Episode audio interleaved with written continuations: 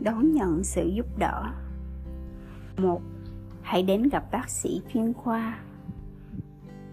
Một chuyên gia sức khỏe tâm thần có khả năng giúp bạn giải quyết tốt các vấn đề về sự tự tin, nhằm giúp bạn yêu thích bản thân.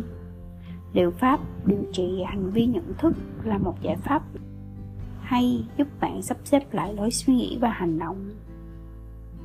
Phương pháp này có thể giúp bạn xác định các lối suy nghĩ nào có ngăn cản bạn yêu thích bản thân, hoặc sử dụng sự đánh giá đúng đắn để làm điều mà bạn cảm thấy tự hào.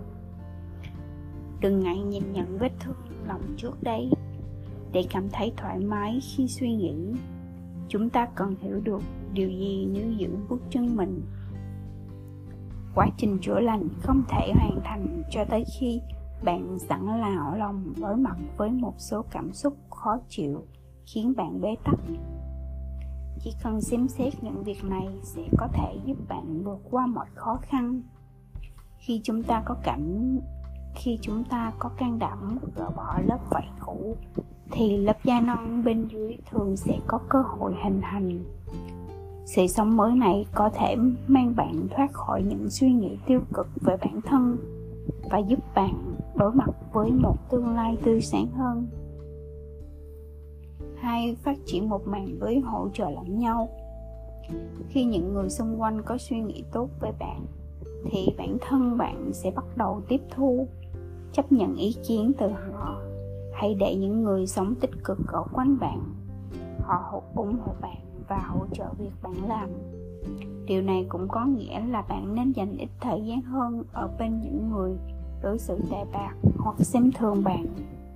Nếu bạn bắt buộc phải dành thời gian cho họ, chẳng hạn như đồng nghiệp hoặc quản lý, vậy thì bạn sẽ cần học cách để giao tiếp một cách kiên quyết với họ.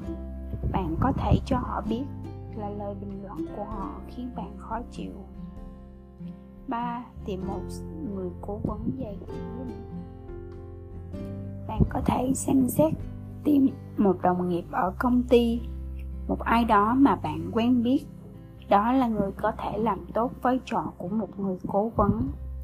Nhân vật này nên có khả năng giúp bạn vượt qua một số thử thách nhất định mà bạn đối mặt trong một lĩnh vực nào đó của cuộc sống.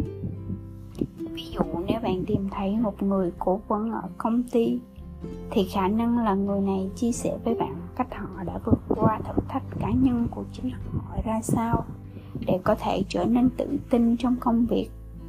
Lắng nghe câu chuyện của người khác sẽ mang lại cho bạn không gian để tử tế và rộng lượng với chính mình. P S You are beautiful and I love you.